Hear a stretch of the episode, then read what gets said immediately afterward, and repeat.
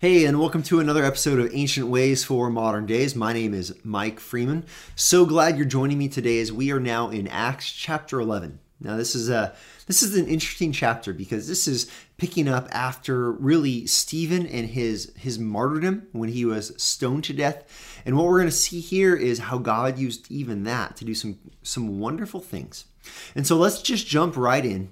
Acts chapter 11, starting in verse 19. Here's what the text says it says, Now those who were scattered because of the persecution that arose over Stephen traveled as far as Phoenicia and Cyprus and Antioch, speaking the word to no one except Jews. Now remember yesterday we saw that the gospel is now extended to everyone, but but here's what we have. Verse 20.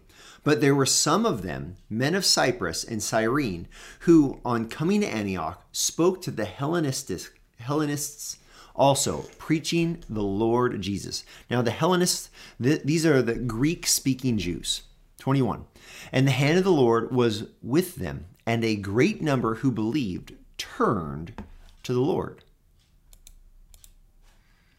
The report of this came to the ears of the church in Jerusalem and they sent Barnabas to Antioch. When he came, he saw the grace of God.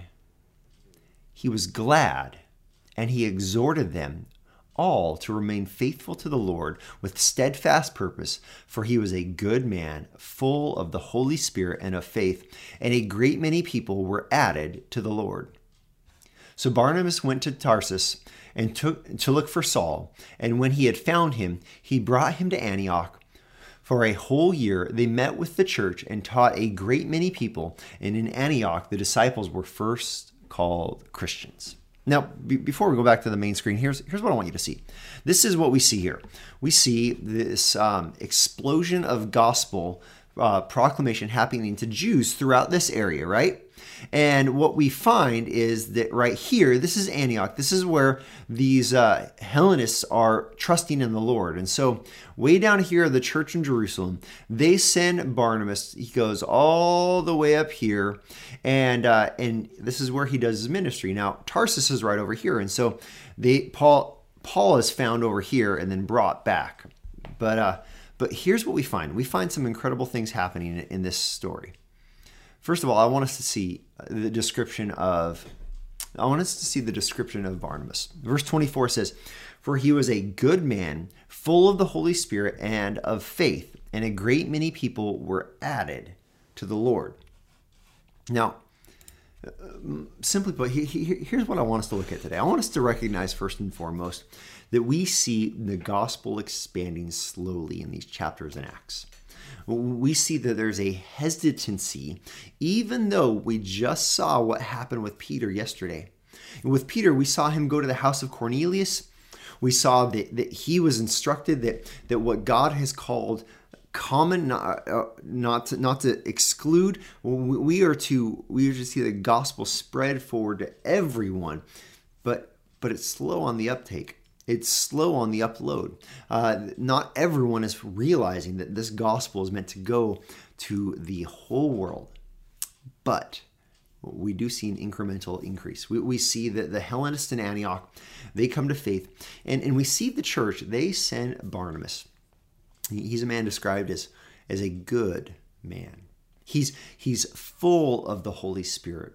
He's full of faith. Now, be, being full of the Holy Spirit simply means he is, he is submissive to the Spirit's leading in his life. He is a trustworthy brother who can go and do the ministry. And he's full of faith. He's, he's trusting in the Lord. He is trustworthy because he's trusting in the Lord.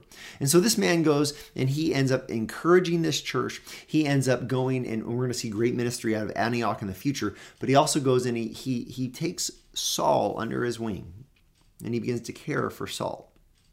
Now, he, here's the ancient way for our modern day that, that I just want to take some time asking you to consider today. Where are those who are like Barnabas in our church today? Now, if you're part of Valley, uh, I'd like you to think in particular about Valley. But if you're part of another church, I'd like you to think about this in, in your church context. Where are those who we can rely on Where are those who they, they might not be an elder, they might not be a teaching pastor, uh, they, they might not have some position, but where are those in the church today that that, that the church can tap on the shoulder and say, we, we have work that we need done. We, we need to send someone to do this. We need someone who is trusting in the Lord and who is trustworthy. See, see the, the reason I want to bring this up is because sometimes in in, in church life, people we, can become settled. They can become comfortable. They can become stagnant and they be, can become unwilling to do the hard thing. They can become risk averse. They can settle into the pattern of I go to church, I go to my Bible study, I go to my life group. I maybe I serve in ministry in, in little ways here and there. And you know what? That's that's enough. That's enough. I, I can kind of just, you know, coast. You, you know, when, when, a church is full of people that all they do is really coast, that, that means that, uh, that when opportunity arises, that means when the gospel is expanding, that means when people are being reached with the good news of Jesus and his death and resurrection, and church leaders start to look around like who can we have disciple this person? Who can we go, have go care for this community? Who can we have step into a role that can lead others as they grow in their faith? If if there are no one if there is no one like barnabas what does the church do? Well those who are leaders are spread thin. Or maybe even worse those who need the ministry, their need goes unmet. Their need goes without having someone come teach them and encourage them and counsel them and guide them. So here's why I shared this today. The ancient way for our modern day, right now, it's really a call, in particular, in particular, on those who are men in the church who, who might be sitting on their hands. Now, ladies, I'm, I'm, this is not to exclude you. We absolutely need you in the same way. I, have got a, a list of women that I could say, hey, the, these gals could use a mentor. These gals can use someone discipling them, and we need some strong Christian women. But but oftentimes it's the guys that want to sit on their hands. Men, we're, we're called to this responsibility. We're called to a responsibility of leadership, and so let, let me say this to those who are who are adult men Maybe you have families. I, am calling on you not to sit on your hands, but, but to become like Barnabas. Figure out how you can encourage and serve within the church. I want to say this in particular to young men.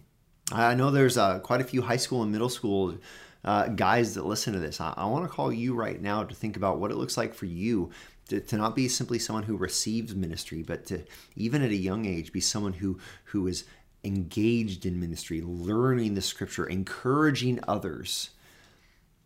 Uh, you know, the, the future is, is of the church. We are called to this ministry, and you are called to play an important role. See, our ancient way for our modern day, I really want to call all of us to, to recognize that, that there is an encouragement that we can bring in the ministry, and there is actual ministry that we can do teaching others. All of us are called to that uh, I would encourage you to, to think, prayerfully consider what kind of Barnabas are you called to be? Who, who is it the Lord is asking you to have an impact in their life?